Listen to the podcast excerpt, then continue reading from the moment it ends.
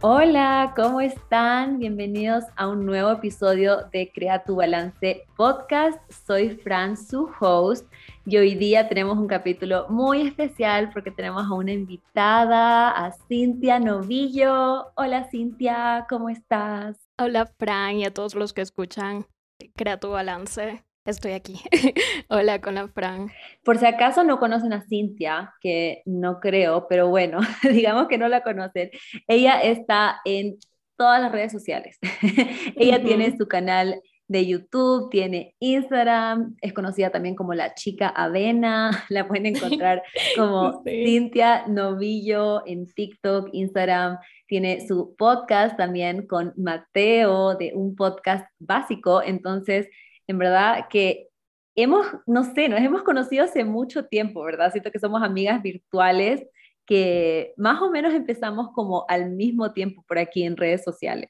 Sí, comenzamos, creo que fue, tú comenzaste un poco antes y yo comencé, o no sé quién comenzó primero, pero en el 2017 comenzamos ya de lleno con nuestros canales en YouTube y luego, no sé, nos pudimos conocer, creo que también en el 2017 y en el 2018 también era, yo viajaba a Guayaquil un montón y hacíamos un montón de colaboraciones. Pueden encontrar esos videos en ambos canales. Sí, sí, en verdad que siento que llevamos ya mucho tiempo de esta, que empezó como amistad virtual, pero ya no es tan virtual. Eh, y entonces sí o sí quería invitarte al podcast y muchas gracias por estar aquí. Eh, porque quería hablar de diferentes temas. O sea, yo con Cintia, como le estaba contando antes de empezar este podcast, somos amigas y tenemos tantos temas diferentes que queremos hablar. Entonces, más que nada, esto va a ser como una conversación, no es tanto como una entrevista, eh, pero es más como hablar de diferentes temas que nos interesan las dos, porque creo que tenemos muchos temas en común y simplemente va a ser un, un espacio divertido para que se diviertan con nosotras y es como literal una conversación entre amigas entre amiguis. de, de Insta, ¿cómo sería? ¿Insta BFF o Insta BF? No sé cómo, pero Insta hay de redes sociales. Insta amigas. sí. Pero sí, entonces, como te contaba, empezamos este podcast siempre, antes de empezar como a conversar, hagamos el aprendizaje de la semana, que simplemente es como algo pequeño que haya pasado esta semana, que te das cuenta que te dejó como un aprendizaje. Entonces voy a empezar yo para que te dé tiempo de como ir pensando en algo, eh, pero en verdad yo creo que, creo que mi aprendizaje es un poco salir, que está bien salir de la rutina. O sea, yo soy una persona que es demasiado rutinaria, o sea, me encanta tener todo casi que con cronómetro, así de como que a esta hora voy a ir al gimnasio, a esta hora voy a salir a caminar, a esta hora voy a hacer journaling, a esta hora voy a hacer bla, bla, bla. Entonces, siento que, soy un poco cuadrada con eso y esta semana he estado como aprendiendo a no ser tan así porque los últimos tres días he estado escribiendo en mi journal en la noche, lo cual es rarísimo para mí porque yo siempre hago journaling en la mañana. Eh, entonces creo que es como algo pequeño, pero solo que me hace dar cuenta que en serio no siempre hay que ser tan cuadrados, como que no pasa nada salirnos un poco de esta rutina y que incluso puede ser hasta mejor, porque a veces yo pienso como, ah, ya no alcanzo hacer journaling en la mañana, ya no voy a hacer, hago mañana. Entonces, en vez de ser tan cuadrada, es como que, ah, no, sí puedo hacer, pero lo voy a hacer ahora, más tarde. Así que ese es mi súper aprendizaje de la semana. ¿Cuál es el tuyo? Yo Mm, esta semana creo que también me he sentido un poco así, como de no ser tan estricta y entonces mi aprendizaje vino de este, no sé, este lugar en donde yo estaba así presionándome a cumplir con un montón de cosas. Esta semana desde ayer y me, me, había puesto la meta de subir cierto número de material a YouTube este mes y dije, no, lo voy a cumplir sí o sí, pero luego todo se comenzó a desordenar desde el lunes y pasaba una cosa, pasaba otra que yo no controlaba, entonces ya me estaba ahí agobiando un poco, pero hoy en la mañana dije, ok, está bien si no puedo cumplir absolutamente todo lo que me propongo, porque son varias cosas, no es como que no estoy haciendo nada para lograr esa meta, simplemente hay cosas que no controlas y si estás haciendo el esfuerzo para lograr cierta cosa, ya, eso vale bastante. Y muchas veces, si ya te relajas, puedes lograr hacer esas cosas de una manera más, no sé, como más apropiada y sin tanto estrés. Y ya al final sí he podido hacer algunas de las cosas que pensé que no iba a poder hacer porque me calmé.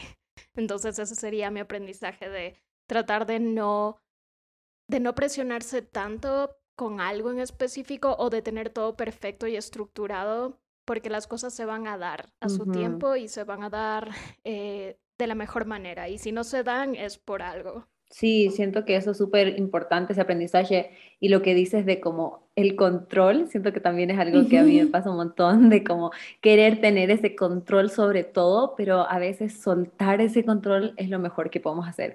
Porque, como tú dices, va a pasar lo que tenga que pasar y si simplemente no era meant hacer tal video o tal cosa hoy, está bien. O sea, ya mejor es no estresarse y tratar de reorganizar lo que tenemos que hacer de otra forma para que todo esté más tranquilo. Así que me encanta tu aprendizaje de la semana creo que ahí se llevan unos buenos tips para, para que aporten ustedes también en esta semana. Se supone que este capítulo sale los lunes, entonces siempre siento que es como inicio de semana. Tienen estos aprendizajes para iniciar su semana. Y ya se inspiran para el resto de, de los días que vienen. Y de hecho, yo siento que queda apropiado decir este tipo de cosas, de, de dejar que las cosas pasen y tranquilizarse justo el lunes, porque a veces el domingo en la noche estás tratando de controlar absolutamente todo lo que va a pasar en la semana, pero luego ya pasa una cosa, pasa otra y no te sale.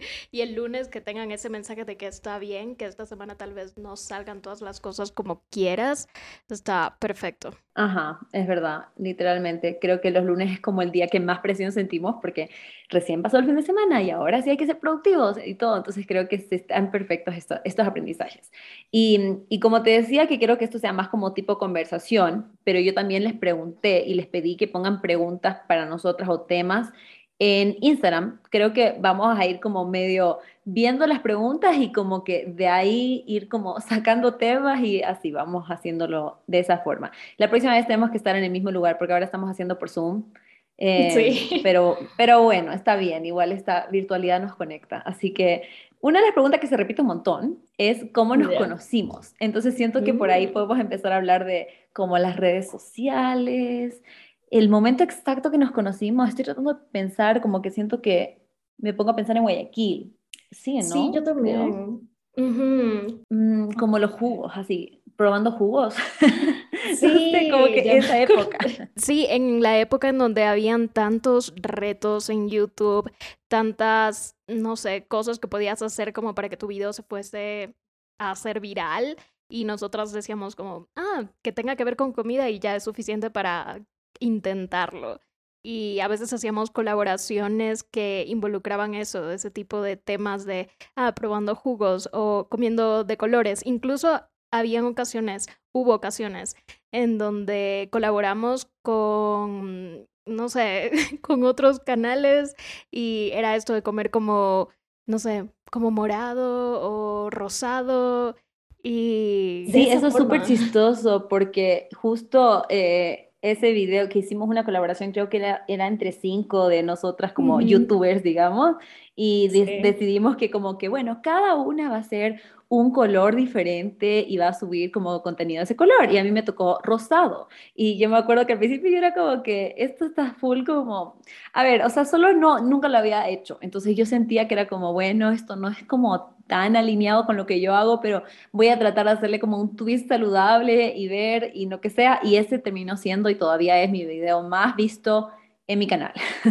Sí, yo no sé, eso se descontroló totalmente y ahí comenzamos a colaborar más. También en el 2018 yo viajaba a Guayaquil, tú antes vivías en Guayaquil, entonces yo iba a visitar a mi prima y decía, mm, puedo ir a visitar a la Fran y tal vez colaborar, tal vez filmar algo, incluso a veces poníamos historias en Instagram y ya con eso era como, ah, estamos haciendo aquí algo o no sé, preparábamos avena. Sí, y creo que también después a veces, más últimamente, como cuando fui a Cuenca hace poco, ya ni siquiera en verdad grabamos nada, sino es más porque ya como que nos juntábamos y estamos ahí en, el mismo, en la misma ciudad y vamos a algún lugar healthy o no healthy, pero como estos lugares cute. Por lo menos en Cuenca, Cintia me llevó a un lugar hermoso, con una vista hermosa. Eh, sí, entonces, ajá. El Negroni, ajá, me he olvidado cómo se llamaba. Entonces siento que, y también cuando vienes aquí, vamos de ir a lugares cool. sí, entonces sí, que, por ahí así. Que también tiene súper linda vista. Y, ajá, entonces creo que sí fue como al principio nos conocimos por todo esto de redes sociales, o sea, yo había visto a Cintia en sus redes sociales, siempre me acuerdo que cuando veía tu canal y todo, era como, qué pro. Yo me acuerdo de un video, no me acuerdo cuál, pero me acuerdo de un video, pero hace años así, que tú tenías, creo que como el setup que a mí me parecía pro, porque era como un setup que típico tenían como, no sé, las youtubers grandes, así como, siento que tú siempre supiste un montón sobre cine en general y como que cómo hacer las tomas y cómo hacerlo tan como profesional. Entonces yo era como, wow, qué cool, y que ella vive en Ecuador, porque yo sentía que todavía no se veía tantos como influencers eh, en Ecuador. Entonces me acuerdo que eso sí me llamó full la atención cuando como por primera vez vi tu contenido. Igual cuando yo comencé, ahora que me recuerdas esta etapa, yo tampoco tenía conocimiento de que se hacían este tipo de videos acá en Ecuador. Siempre había visto que se hacía comedia, que se hacían sketches por lo de Enchufe TV y todo esto, pero no sabía que se hacían vlogs o que se hablaba de la comida o todo como healthy y workouts o que documentabas tu vida así de simple. Pero luego dije, bueno, voy a hacer y dije, voy a investigar cómo se hacen estos setups de las chicas a las que yo veo en YouTube. Y sí, sí me acuerdo que tenía como en el fondo la pantalla y con el reloj todo aesthetic y luego todo así como súper bien cuadrado en la regla de, de tercios y no sé, era no sé qué me pasaba, mucho cine. Sí, y eso creo que es súper interesante, como del tema de cómo las redes sociales creo que sí han cambiado un poco con el tiempo. O sea, creo que antes, y bueno, todavía existe, pero creo que menos, lo de como toda esta perfección y de que esto todo está bien y, y esto se ve todo asteric y todo siempre es perfecto. Siento que hoy en día sí se ve un poco más la realidad. No sé si estás de acuerdo. Sí, yo incluso ahora en los blogs que veo, antes me encantaba ver todo sobresaturado y que la música y que hagan algo súper fuera de la rutina y ahora me encanta ver a gente limpiando o a gente, no sé, cocinando así con una GoPro sin tanta calidad o a gente sin maquillaje mostrándose en el primer clip del video como todo más casual, esa es la vibra que siento que ahora las personas están siguiendo e incluso tal vez ya existía ese tipo de contenido antes, pero ahora es mucho más popular. Sí, creo que solo te hace sentir mucho más como identificado con la persona también, creo, porque ya no es como alguien así como fuera de este mundo, fuera de lo normal, como inalcanzable, sino que ya le sientes más como una amiga. Y creo que eso también es, bueno, ya hablar sobre las diferentes redes sociales, las diferentes plataformas y como creas diferentes conexiones, pero para mí YouTube siempre ha sido como una plataforma en donde la gente que yo veo son como mis amigas. Confirmo, sí, esa es la sensación. Es, eh, por eso amo esos videos en donde son sit downs y 30 minutos dura el video y solo hablan y hablan y yo estoy así, ah, escuchando todo mientras hago algo más porque sientes que estás hablando directamente con la persona enfrente de la cámara, no se siente esa distancia que en realidad hay, pero de alguna forma ese contenido tan, entre comillas, simple se vuelve reconfortante y tú dices, wow, esto es lo que me gusta ver y muchas veces eso es lo que nos gusta hacer. Y por eso nos hemos distanciado bastante de ese mundo de los challenges y también de comer como ciertas personas. Yo me acuerdo que antes ambas hacíamos un montón de estos videos de comiendo como Robana, comiendo como alguien más. Y ahora ya es como, ah, lo que como un día y un blog de la universidad, en tu caso, un blog de mi fin de semana.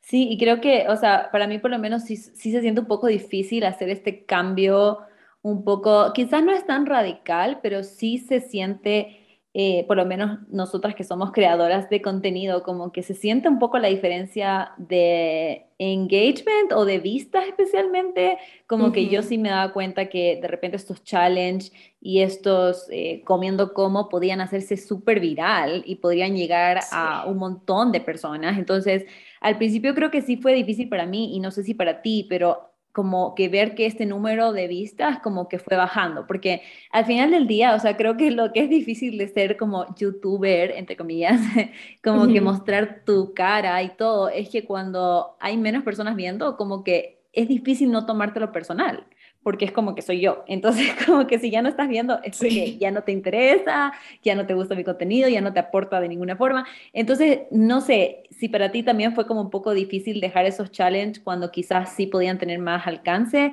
o para tu caso no fue así. ¿Cómo fue para ti? Yo creo que sí fue difícil. De hecho, uno de mis videos más virales hasta la cuenta es uno que incluso eh, fue, no sé, esto de copyright, porque puse una canción, entonces dije, es el destino, es el universo que quiere que lo ponga eh, como los puedes poner en privado en tu, en tu página. Entonces fue este video de Billie Eilish, de nuevo, comiendo como Billie Eilish. Y desapareció y la gente me sigue poniendo, ¿dónde está ese video? Y yo sí fue copyright.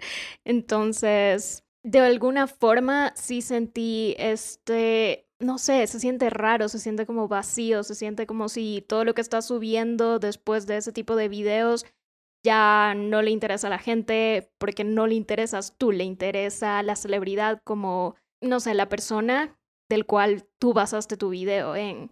Y cuando ya no tienes eso, dices, entonces, ¿qué hago? O sea, ¿cómo trato de mantener mi audiencia? Toda esta o sea, todas estas personas que se suscribieron, porque cuando un video se hace viral es como que un día tienes 15 mil y al otro tienes 45 mil suscriptores, por cierto. Y se te hace mucho más difícil mantener todo ese número, ese volumen de vistas, porque están ahí los suscriptores, pero luego ya comienzas a subir otro tipo de contenido y dicen, ah, no quiero verlo, no me interesa. Y luego tienes ese número, pero no se refleja en el engagement, no se refleja en la verdadera conexión que tú puedes estar creando con tu audiencia. Y no sé, por eso a pesar de que se me hizo difícil la transición de decir, no, ya no voy a hacer videos, cuando eso se hizo viral, paré de hacer ese tipo de videos, porque me di cuenta, no, no quiero hacer ese tipo de videos y he visto que otras personas se les hace un video viral y comienzan a hacer solo ese tipo de videos para seguir siendo virales y consiguen una audiencia y ya ese es todo su canal. Pero yo no me quería enfrascar solo en una cosa porque sí, sí te limita. Sí, y creo que justo hace poco vi una youtuber que le pasó eso eh, porque ella hacía mucho como fitness y nutrición y de repente ya se cansó, como que se dio cuenta que eso para ella no era su identidad y empezó a subir otro tipo de videos. Y sí dijo que, que simplemente, ajá, todas las vistas empezaron a bajar porque la gente la estaba siguiendo por eso. Entonces creo que sí es como difícil, pero al mismo tiempo mucho mejor que termines haciendo el contenido que realmente te gusta, porque si te estás obligando a hacer un contenido solo porque sabes que le va a, o sea, le va a ir mejor a ese video, al final tampoco lo estás pasando bien y creo que por lo menos nosotras eh, le hemos encontrado como este cariño a YouTube, o sea, porque bueno, ya podemos hablar también un poco de como que lo que ganamos con eso, pero para mí es muy poco, o sea, para todo el trabajo para que mí también. Ajá, como que no es que sea wow, subo videos porque se gana súper bien. No, para mí no es así, por lo menos. No sé si tú tienes otra experiencia, pero para mí es más porque en serio disfruto un montón eh, grabar estos videos. También me gusta a mí volver a verlos, me gusta como conectar con las personas eh, de otra forma, que es súper diferente a Instagram y TikTok. Eh, es más parecido a podcast, yo, yo diría, yo, yo pienso que como que las personas que me escuchan en el podcast son casi como las mismas que están en YouTube, no sé por qué siento que hay como esa conexión, em, pero ajá, creo que no es tanto lo, lo, monetario en ese caso. Sí, yo creo que si fuera por lo monetario, mm, hace rato yo hubiese dicho no, hasta aquí. Y he tenido meses como es un YouTube es raro. Si ustedes no están ahí en ese mundo y no saben cómo funciona esto de los anuncios y AdSense, tal vez no entienden mucho de lo que estamos hablando, pero al no tener unas vistas súper altas y en Ecuador el CPM, que es lo que te pagan por cada vista, y esto se basa en la economía de cada país. Si estás en Reino Unido, tu CPM va a ser altísimo, digamos 9 a 10. Pero si estás en Ecuador, tu CPM es 2, máximo 3. Entonces, ese es el problema. El problema es que al menos en el país no se tiene una estabilidad eh, económica tan buena para que YouTube diga, ok, sí vamos a cobrar un montón por los anuncios y entonces eso le va a beneficiar a los creadores de Ecuador. Y yo la verdad, el mejor mes que he tenido fue en pandemia, en diciembre, cuando era todo esto de Vlogmas, que tú también estás muy, muy cercana a Vlogmas porque es divertido hacer esto. Y eso creo que igual, o sea, si ponemos con todo lo que se gasta de energía, porque subir un video al día durante 25, 26 días es bastante. Y al final creo que solo fueron como 460, casi 500 dólares, pero igual en un mes.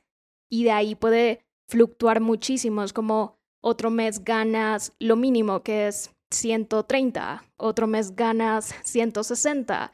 Entonces todo depende muchísimo de el CPM y de las vistas y el lugar en donde estés.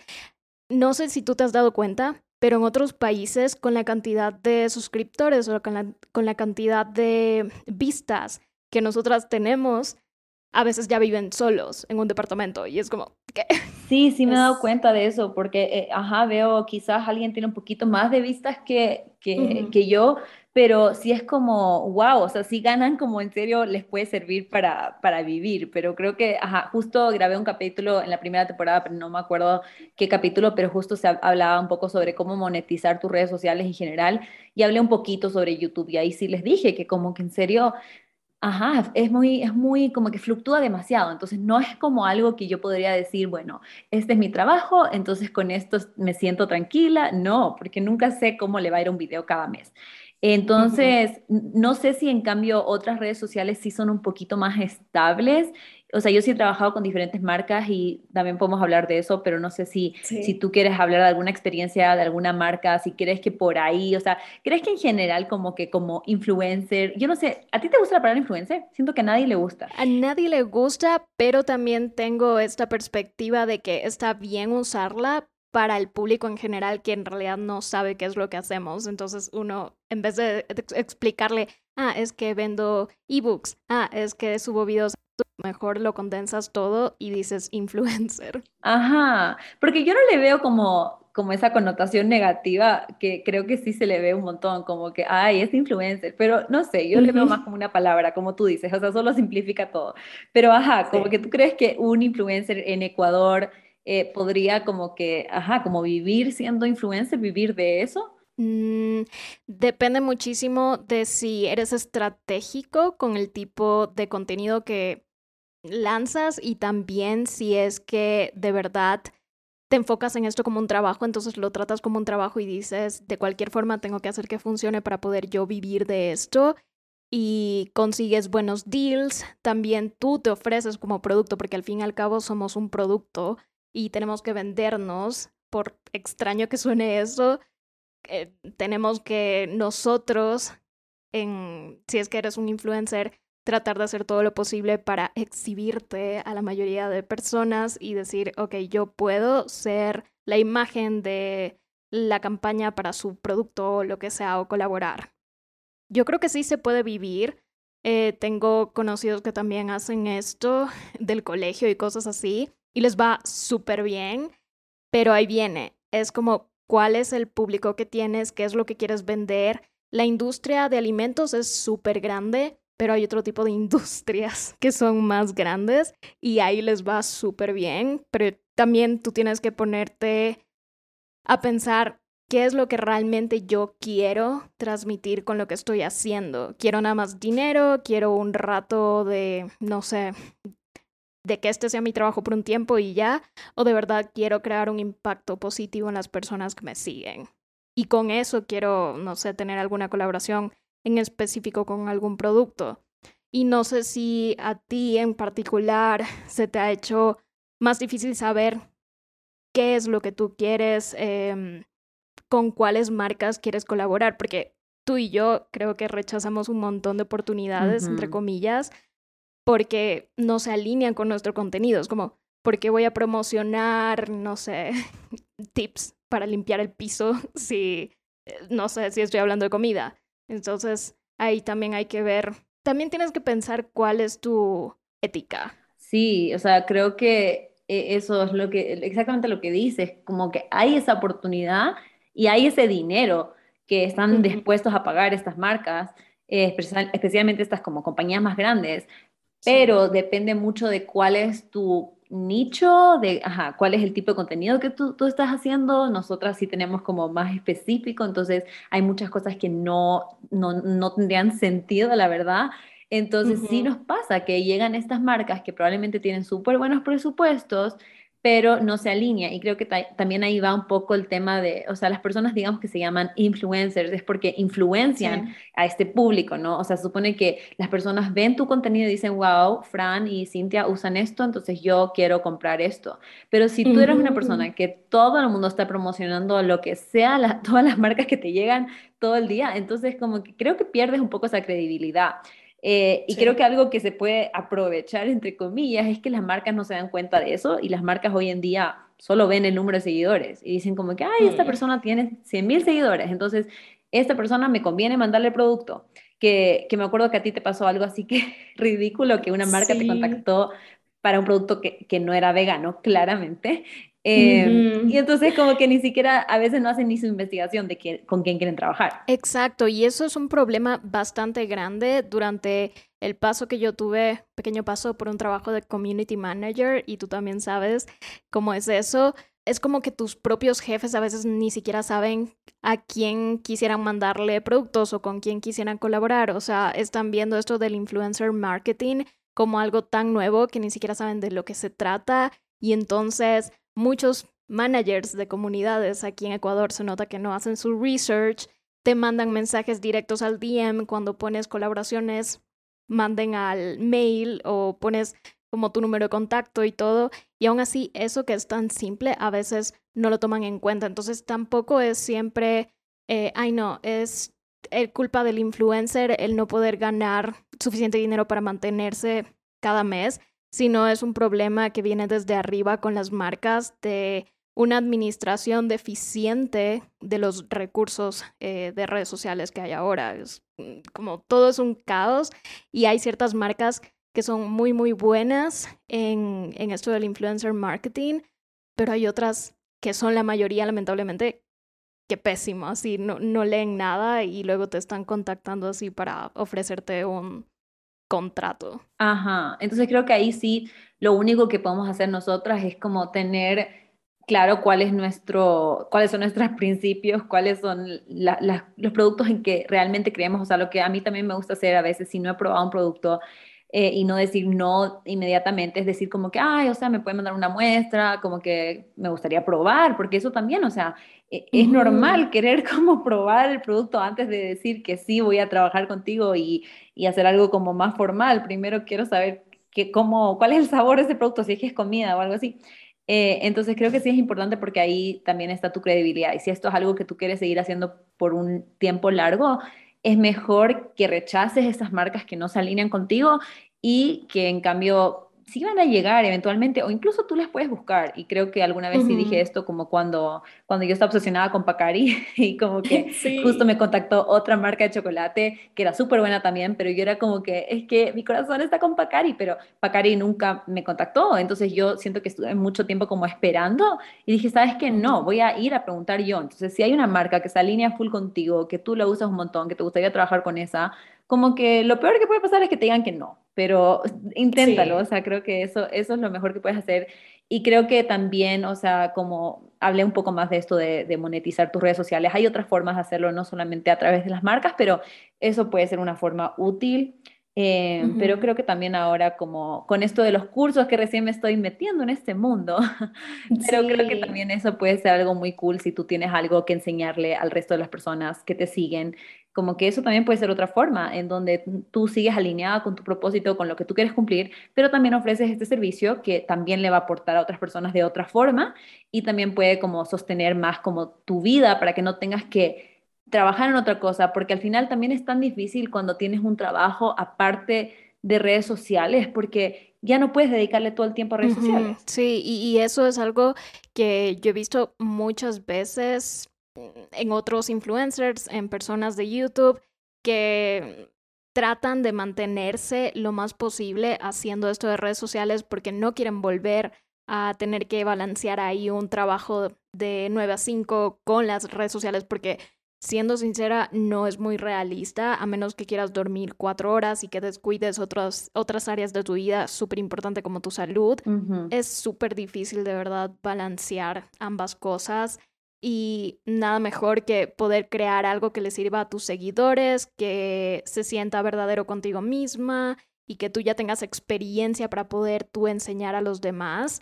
Y también esto viene con, no sé, con esto de ayudar. Yo siento que muchos de los influencers quieren ayudar. Entonces, por eso siento que, o sea, si creas un producto, si creas eh, un curso, estás haciendo eso, estás alineado y estás creando para ti mismo una plaza nueva de trabajo que puede ser mucho más estable que las plataformas que a veces de verdad no sabes si un día te van a servir o no te van a servir, si se va todo si eliminan YouTube mañana, ¿con qué te quedas? Sí, creo que por ese lado nosotras sí nos hemos como expandido a, todo, porque ahora que lo pienso, también tenemos podcast, tenemos TikTok, tenemos Instagram y al final todo va cambiando, así son las redes sociales. Entonces creo que lo importante es no darte por vencido si es algo que en serio quieres lograr. Creo que sí hay muchas formas de hacerlo, así que si quieres hacerlo seguro que lo puedes lograr. Em, y justo aquí hay una pregunta que me parece súper interesante, un poco relacionado con esto, que es, ¿qué les gusta, qué es lo que más les gusta del contenido de la otra? O sea, ¿qué es lo que a mí más me mm. gusta de tu contenido? ¿Qué es lo que más te gusta de mi contenido? Si quieres, yo empiezo. tú empiezas. Eh, para darte tiempo para pensar. Pero sí, a ver, o sea, yo creo que desde siempre, en verdad, lo que me encanta de Cintia ha sido como que, que ella es capaz como de transmitir como ella es verdaderamente en su contenido. O sea, creo que a veces hay ese miedo de que la persona no sea como es en sus redes sociales, porque, porque también es muy fácil como crear un personaje o como, ajá, como que hacer, sin querer, no es que sea falsa, pero es como hacer, ajá, un contenido que quizás no es igual como eres en persona. Entonces creo que algo que me encanta de Cintia es que cuando tú la ves en como sus videos YouTube o incluso cuando escuchas su podcast, como que es súper igual a cómo va a ser cuando la veas en persona y salgas a, comer o, como que conversar con ella. Entonces eso me encanta en verdad de tu contenido, que se, como que es súper auténtico a ti y refleja un montón cómo eres tú de verdad. Gracias. Voy a hacer rimas en mis videos y también en persona. No sé qué me pasa con las rimas, pero sí. Eso creo que es algo que yo también tenía miedo cuando te conocí recién, porque decía, ¿Qué tal? Porque, no sé, muchas veces de lo que vemos es, ay no, es que las celebridades, y a veces vemos a las personas que crean contenido como micro celebridades inalcanzables y que, ay no, va a ser súper difícil ser su amigo y ni sé qué. Entonces yo tenía miedo al principio y yo así, mm, ¿cómo será? Pero no, también, Fran es súper, súper auténtica. Si hablo un montón con ella en un video, hablo un montón con ella sin que la cámara esté grabando. Eso no tiene nada que ver y eso se puede sentir.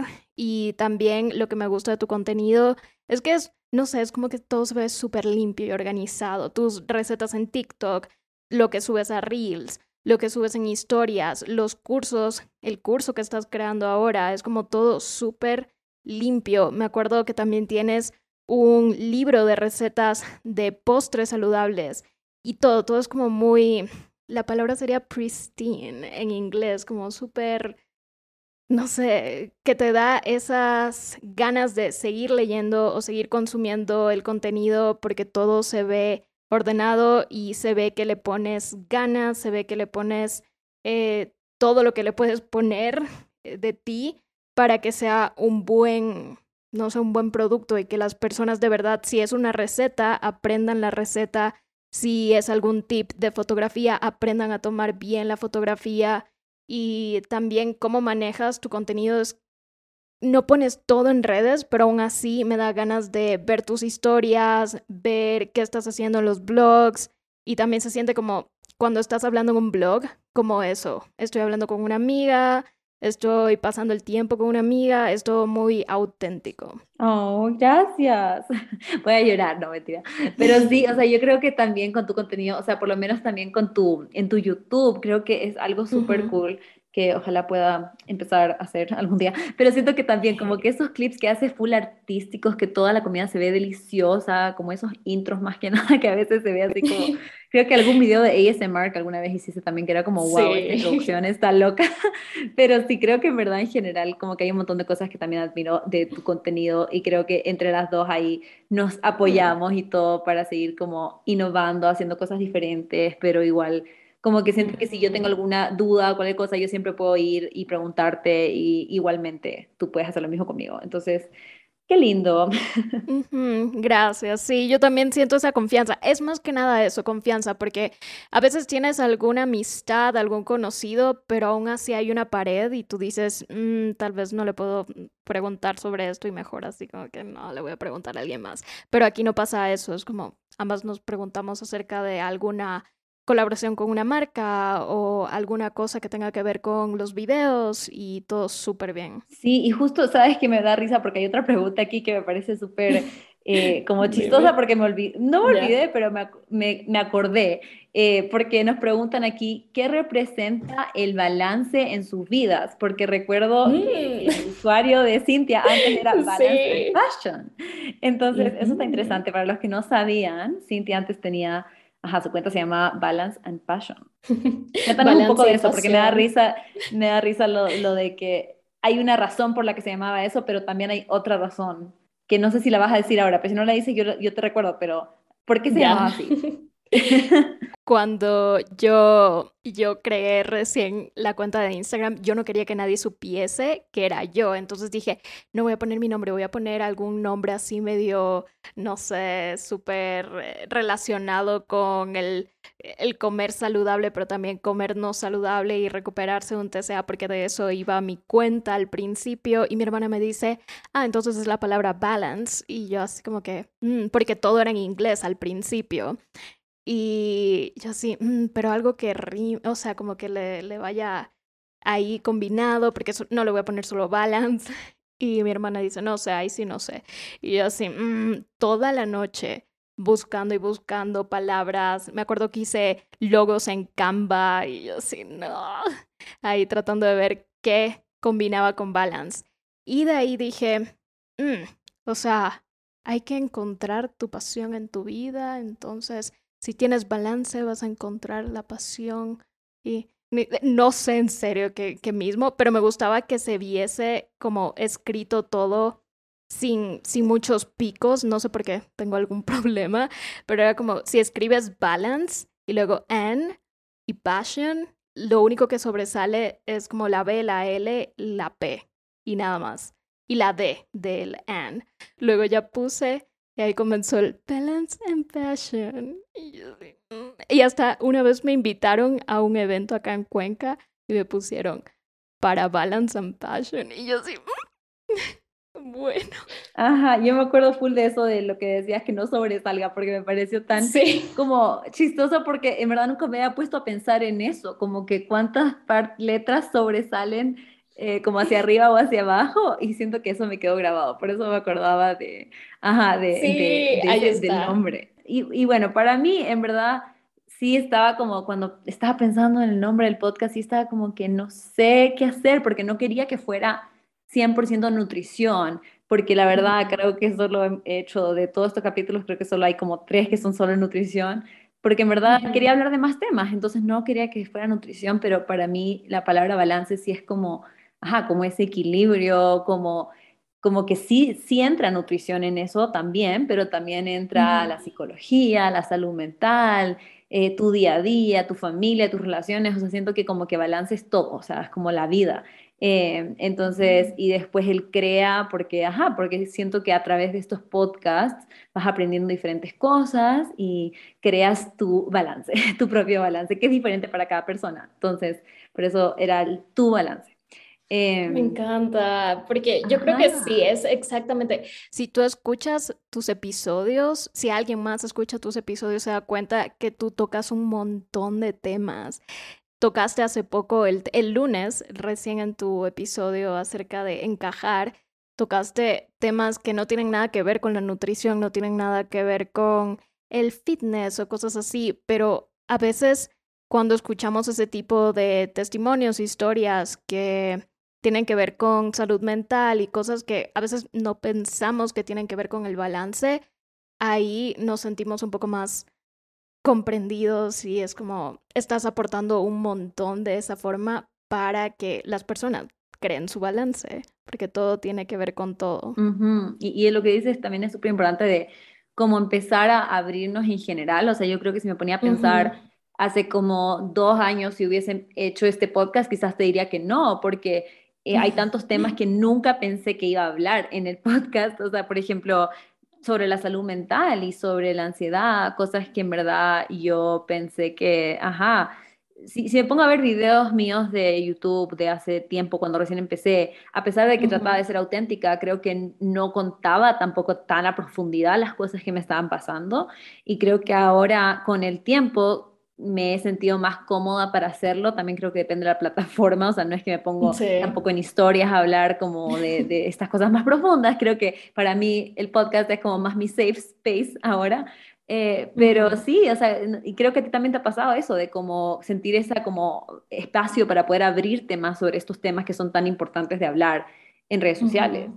Sí, yo creo que, como dices, no en todas las plataformas tú te sientes totalmente cómodo o cómoda diciendo todo lo que te pasa, pero YouTube sí ha sido uno de los lugares en donde es muy fácil poder hablar con sinceridad y creo que sí te sirve. Es como esta influencer que nosotras dos seguimos bastante, que se llama Whitney Simmons, cuando por fin ella hizo este un episodio como entrevista en un podcast y se abrió acerca del tema de el suicidio y cosas bastante fuertes. Ahí tú te das cuenta que de verdad las personas podemos hablar muchísimo más y no solo acerca de una sola cosa de por ejemplo, si eres influencer de autos, también puedes hablar de tu salud mental, también puedes hablar de otras cosas y no solo limitarte a mostrar cuál es el nuevo modelo de tal auto. Y no sé, siento que las plataformas en redes sociales te permiten o ser súper auténtico o simplemente no serlo y luego creas una pared con tus seguidores y también depende de lo que tú quieras como persona. ¿Quieres ser honesto o prefieres no tocar ese tema? Pero yo creo que la honestidad de verdad conecta y ahora que tú has hablado sobre tu ansiedad y sobre otros temas que tienen que ver con la salud mental, yo creo que muchas personas se van a sentir identificadas y de nuevo comprendidas y acompañadas, que yo creo que es una de las cosas por las que creaste el, el, podcast y está perfecto. Y también tiene que ver con el journal que creaste junto a Letash y es como estás tratando de ayudar a las personas a conectarse mucho más con quiénes son, con lo que sienten, y eso es súper importante, no es, no solo arbitrario y está ahí porque sí. Sí, y creo que es eso que dices de como las personas en verdad sí sienten más esa conexión cuando te abres más, pero como que da miedo al principio hacerlo, o sea, como tomar ese paso. Y creo que cuando escuché el, el, ajá, como dices, el podcast de la Whitney Simmons, como que sí fue como, wow, en serio sí causa un gran impacto que alguien eh, que nunca habíamos escuchado tanto hablar sobre un tema así, lo empiece a hablar. Entonces creo que eso definitivamente sí fue algo que me motivó a hablar más de estos temas en mi podcast, aunque sí sea como un poco difícil, pero creo que por lo menos de los mensajes que me llegaron específicamente en el podcast que hablé sobre ansiedad, fue como, wow, sí vale la pena esto, porque, porque hay más personas que están pasando por esto y a veces no, a veces como que es tan loco como escuchas el podcast que tenías que escuchar el día que tenías que escucharlo.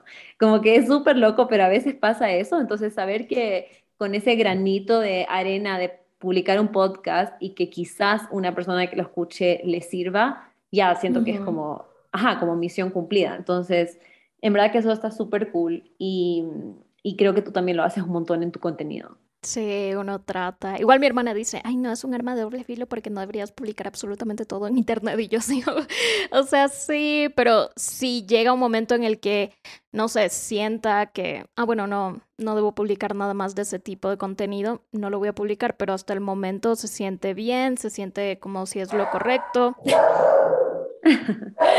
Ahí está la, La... Hazel. Hazel. Iba a decir como que no sé Gretel, no sé por qué. sí tiene, sí tiene cara de Gretel. tiene esa personalidad. sí. No, tranqui. La Lulu acá a veces ladra cuando escucha a alguien. Literal, alguien caminando por afuera y la Lulu ya está ladrando como loca. Así que qué risa, pero, pero no pasa nada. Pero bueno, em, justo algo iba a decir y me olvidó. Espera. Em, era sobre, a ver, estamos hablando de... Ah, ya, ya, ya me acordé. A ver, eh, a ver, entonces, quizás como que una pregunta ahí controversial, ya, por, hablando de este tema, ya, de como que también hay muchas personas que piensan que quizás no es tan bueno compartir tu relación en redes sociales, como que compartir como que con quién estás. Y tú no solo has compartido un poco de Mateo, pero también ahora tienes como un podcast con él. Entonces, ¿qué, ¿qué, piensas sobre eso? Como que no por ser negativa ni nada, pero como típico que hemos visto, eh, o sea, no sé, justo nosotros seguimos como a personas súper parecidas, entonces, no sé, por ejemplo, la, le pasó, bueno, a la, las Saras de hace mucho tiempo, que como que estaba con alguien y después terminó, la Grace Fit, no sé si te acuerdas, que también mostró un montón de su novio y después ya no, la Nikki Blacketer creo que es una. Sí, también, ya se habían mudado juntos. Y luego no, es como, ah, sí, entonces como que, ¿qué piensas de, como que para ti siempre estuviste segura de mostrar a Mateo o sí fue como un tiempo de, como prueba antes de como presentar a las redes sociales o, cómo fue eso? Sí, muchísimo tiempo de prueba. De hecho, cuando recién comenzamos la relación, ni siquiera sabíamos que estábamos en una relación, entonces fue como no voy a decir nada hasta que ya estemos seguros. Y luego, como en agosto del 2019, yo no decía nada en internet, nada en redes sociales, nada de ni siquiera así como, mm, estoy viendo a alguien, porque ya sabía esto de que, ah, lo publicas y luego, boom, se, se cae todo al piso y luego ya mm, tienes que dar explicaciones en internet y que es mejor dejar este tipo de partes de tu vida escondidas, pero también luego simplemente fue como orgánico el mostrarlo, nunca fue como, Mateo, te voy a poner ahí la cámara enfrente todo el tiempo 24/7 y tienes que salir sí o sí. Igual a veces yo le pregunto, ¿quieres salir? ¿No quieres salir? Em, y luego ya recién cuando, ¿qué será? No me acuerdo exactamente, pero fue bastante tiempo en la relación hasta que yo dije, ok, tengo novio, ahí está Mateo, existe. Y ya fue en pandemia que yo lo comencé a sacar en historias. Más que nada comencé a acercarlo a mi audiencia a través de Instagram. Eh, Mateo ni siquiera me seguía en Instagram, eso fue también una cosa medio random porque yo misma le dije así como, eh, no me siento cómoda. Ni siquiera le había contado que yo hacía YouTube, pero con mis amigas de ley sabía que hacía YouTube, solo era como, yo quería creer que no sabía. Y de ahí también me puse a pensar, ok, si en algún momento rompemos o cualquier cosa que hago, elimino todas las fotos, elimino todos los videos y luego también digo, no, o sea, que se queden ahí, no tengo por qué hacer como si no existió o algo, a menos que terminemos en términos súper malos. Yo creo que igual los videos de, de Sara siguen ahí con su exnovio, incluso aunque ya tiene un esposo y todo, todavía sigue ese contenido.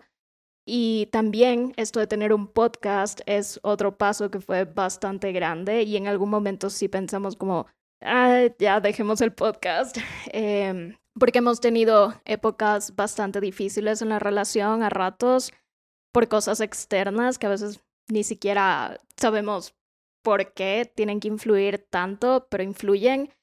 Y al final del día es como, ok, se hizo el proyecto, fue porque en un inicio quisimos hacer el proyecto y ya está. O sea, no, no vale arrepentirse de grabar un QA con tu novio o no vale arrepentirse de grabar vlogs. Simplemente son cosas que se hicieron cuando en el momento tú sentías esas ganas de hacerlo pero si alguien es un poco más reservado, está totalmente perfecto si no quieren poner su relación en internet. Y yo he visto también el caso de unas chicas em, en internet que dicen, no, no voy a mostrar mi próxima relación porque cierta relación fue full mediática. y luego lanzan un podcast con el novio, luego lanzan algún producto con el novio y es como, yo creo que cuando ya estás con la persona, ya ahí puedes recién decidir, ok, voy a poner mi relación en internet porque, no sé, quiero compartir mi felicidad con otras personas o simplemente es porque me da la gana. Pero yo creo que sí es un tema súper, súper sensible y no sé, o sea, igual como pareja de una persona que hace esto, no sé qué se sentirá no sé, como tú ya conoces a la persona. Ajá, tú ya conoces a la persona y automáticamente es como, ah, tiene una cámara 24/7 ahí enfrente o hacer historias o hacer un montón de contenido y tú estás ahí como, yo no hago esto. no sé qué se sentirá y, y, un día sí voy a interrogar a Mateo y decirle qué se siente, pero todavía no. Un nuevo, nuevo capítulo del podcast. ¿Qué se siente ser novio de influencer? Oye, sí, es un buen tema. Eh, pero en resumen, yo creo que tú también sientes, no sé, ¿qué sientes al publicarlo? Porque tú también pusiste un poco de tu relación pasada en Blogmas, en algunos videos. Ajá. Y, y no sé si sientes que te arrepientes o algo así. Ajá, sí, o sea, justo cuando estabas diciendo, estabas hablando de alguien, después dije, oye, ¿verdad que yo también hice eso? Y me olvidé, no me puse como ejemplo y yo también lo, ajá, sí publiqué, pero fue hace, fue hace mucho tiempo. Pero sí, incluso yo tengo el tag del novio y nunca lo borré y en verdad como que, ajá, no, no, no, pensaba, no pensaba borrarlo. Creo que para mí lo más difícil fue cuando las personas preguntaban qué pasó con tu novio o como que terminaste con tu novio, cuando paré de poner las fotos con, o sea, videos, digamos, el contenido con el que tampoco es que ponía siempre, pero sí de vez en cuando se hacía un lo que como una semana o algún video así, como que de repente salíamos a comer, entonces de repente lo mostraba, em, o tal vez como que mis historias y cosas así, entonces sí fue como un poco de la noche a la mañana ya paré de mostrarlo y la verdad no di ninguna explicación. Y no creo que a ver, o sea, es como difícil porque yo siento que sí me gustaría haber dado como una explicación y decir como que qué pasó, el chisme, no mentira. No, o sea, no, no hubo como chisme ni nada, pero también creo que ahí el problema un poco más viene por la otra persona, porque como que la otra persona a menos a que sea pública, pero en este caso no era pública, entonces tampoco es que yo tengo derecho de decir cosas que no solo se tratan de mí, porque ya se tratan de él también. Entonces creo que ahí sí está como un poco más el problema de no poder ser 100% transparente con todas las cosas porque ya no se trata solo de mí. Eh, entonces como que creo que eso sería lo, esa es la única parte que no me gusta porque siento que dejo a la gente como en qué pasó, pero también creo que al final del día sí somos personas y tenemos derecho a nuestra privacidad y creo que las personas también como lo superan. Eh, aunque creo que el otro día viste mi, en mis historias cuando alguien me preguntó como, Fran, ¿por qué no tienes novio? sí, yo, sí, no sé. Literal, o sea, no sé, tú dime, puse. Pero, ajá, creo que sí, creo que sí. Yo, es como lo que tú dices, tienes que ver en el momento, pero siento que un novio en verdad sí se vuelve una parte súper importante de tu vida y si es que las redes sociales también son una parte importante de tu vida, sería muy difícil esconderlo por mucho tiempo. Entonces, ajá, creo que quizás no, no sé, quizás como que igual al principio tendría como poco cuidado, también depende de la persona, si es que esa persona quiere salir o no quiere salir tanto, como que eso también va a depender. Pero no, no me arrepiento al final del día y, como te digo, no borré nada y, y sí es lindo para mí en general, siempre es lindo volver a ver como que videos de hace tiempo porque es como, wow, te das cuenta de, te acuerdas de, tienes como las memorias ahí grabadas y también como que te das cuenta cómo hemos cambiado como persona. Entonces, creo que sí, sí, mientras que tú sepas que que al final del día es algo como que entre los dos y lo van a ir viendo juntos, creo que eso es lo más importante. Así que, a ver, ahora sí voy a meterme un poco más en las preguntas porque si no, no, no nos van a, no vamos a contestar nada. Pero, a ver, es que hay algunas preguntas aquí. Eh, hay algunas que se repiten sobre el tema de como TCA y de cómo sentir culpa después de comer. Y hay una, voy a leer una específica que dice, si es que crees, creen que la recuperación total de un TCA es posible. Mm.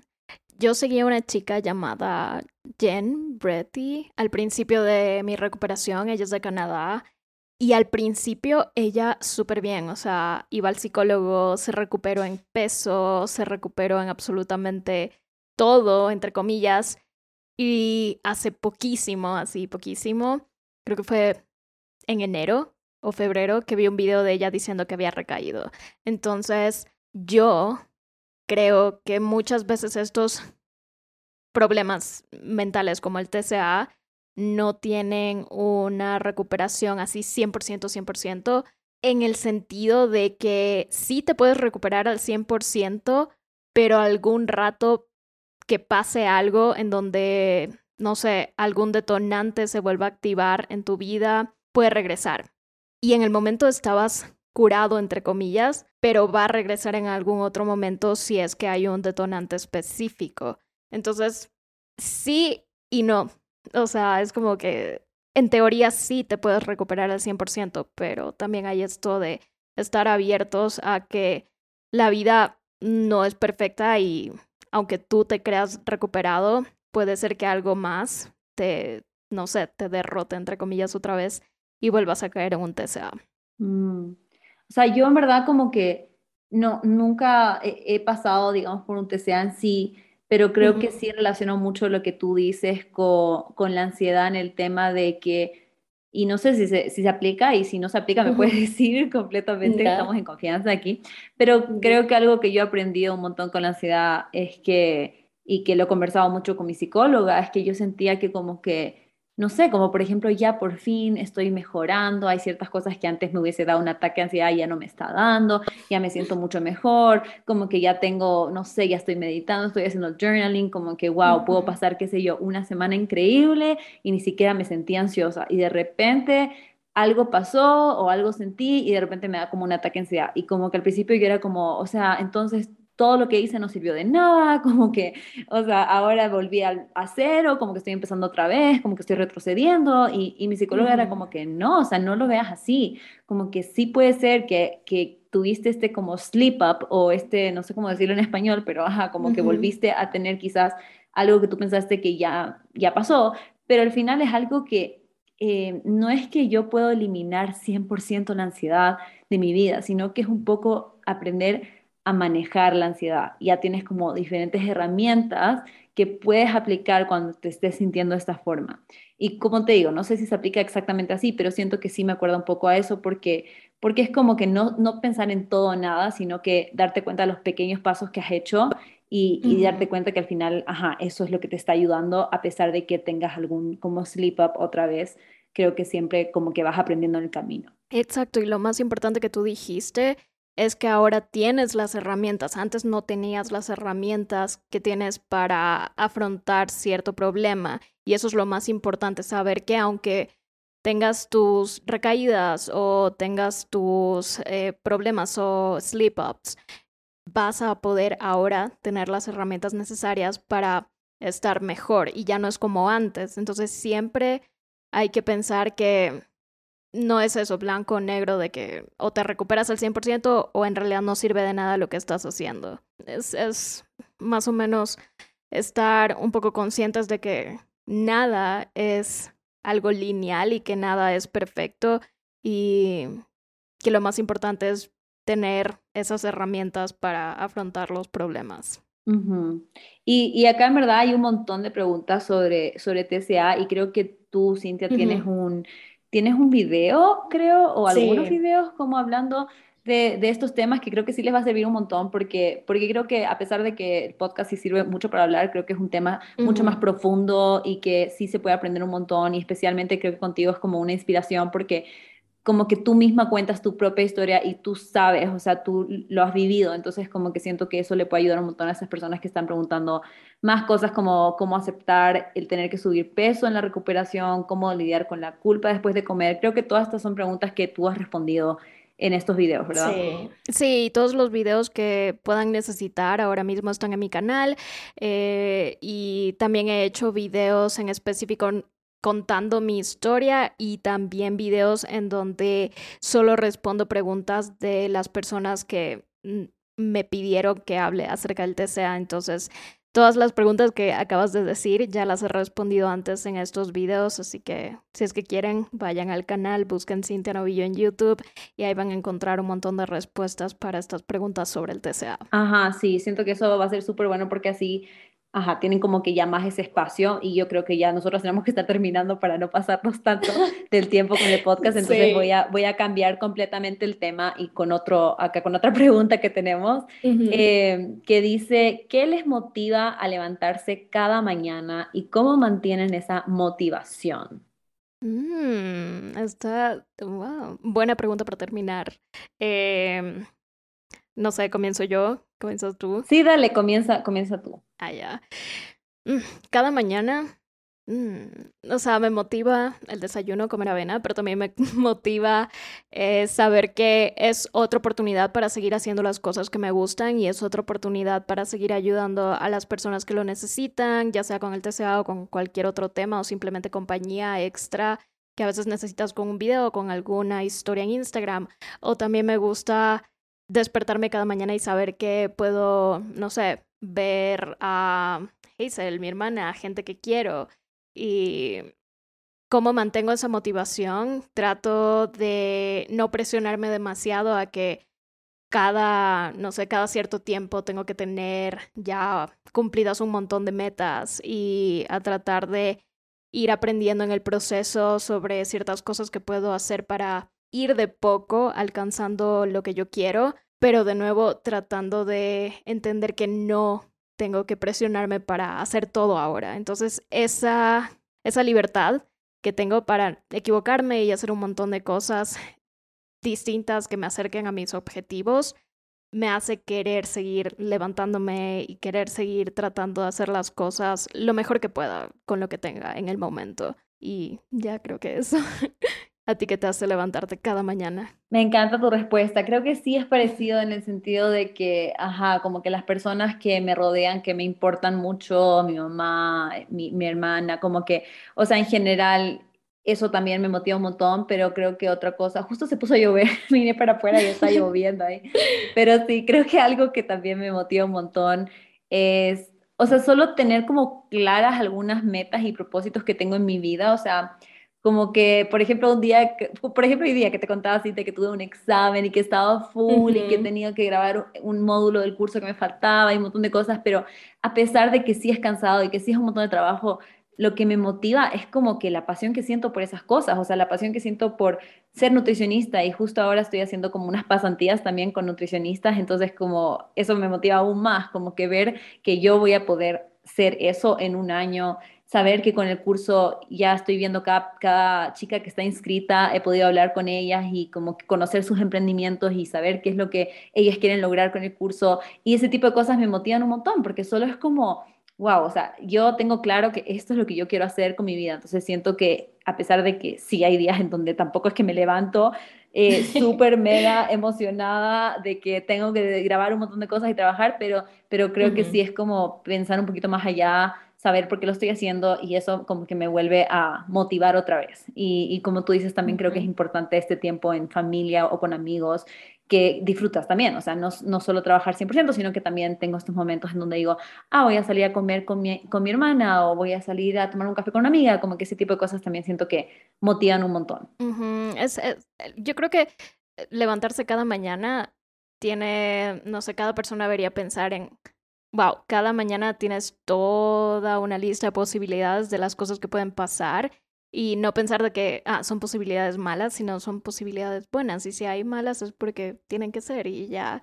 Pero es eso, tener un montón de posibilidades es lo que muchas veces hay que tratar de decirnos eh, para motivarnos y seguir avanzando. Sí, y bueno, siento que en verdad podríamos seguir hablando, hay más preguntas, justo te iba a preguntar sobre tu carrera de cine, pero lo, lo tenemos que dejar para una parte 2. Yo creo que sí vamos a ir a una parte 2 porque se voló el tiempo y siento que incluso, ajá, no, hay más temas que podemos hablar, pero vamos a dejarlo hasta aquí por ahora. Quería agradecerte un montón por aceptar estar en el podcast aquí, em, por conversar conmigo. Qué cool. y igualmente tenemos un, grabamos un capítulo en el podcast de Cintia y Mateo. Em, entonces ahí pueden ir a ver. Ajá, vayan a escucharlo si quieren más de, de, nuestras conversaciones con Mateo, porque Mateo sí estaba en, esa, en ese capítulo. Entonces, ajá, y ya, Cintia, igual como que vuélveles a repetir, ¿dónde pueden encontrarte a ti en redes sociales? Me pueden encontrar como Cintia Novillo, la Y al principio, en todas las redes sociales, TikTok, Instagram, YouTube. No, no, voy a decir la siguiente. Mentira. Eh, Pinterest, también tengo Pinterest. ¿En serio? Acá también tengo Pinterest. Estoy tratando, he visto que mucha gente ahora tiene Pinterest y suben todo ahí y yo así como, mmm, interesante. Muchísimas gracias a Fran por permitirme hablar aquí en su podcast como si no hubiese un mañana, porque creo que sí, nos alargamos bastante, pero esperamos que para las personas que les gusten, ajá, las personas que les gusten los podcasts largos, porque hay personas que sí, sí les gusta. y ahí me acordé cuando dijiste tu nombre, siento que hay más cosas que tenemos que hablar eh, del cómo se, cómo se escribe tu nombre, pero ya, parte dos sí o sí. Así que gracias Cintia por estar aquí, gracias a todos los que están escuchando, asegúrense de mencionarnos en las historias si es que están por ahí haciendo algo divertido mientras escuchan este podcast. Y nos vemos en el siguiente capítulo el próximo lunes. Bye. Bye.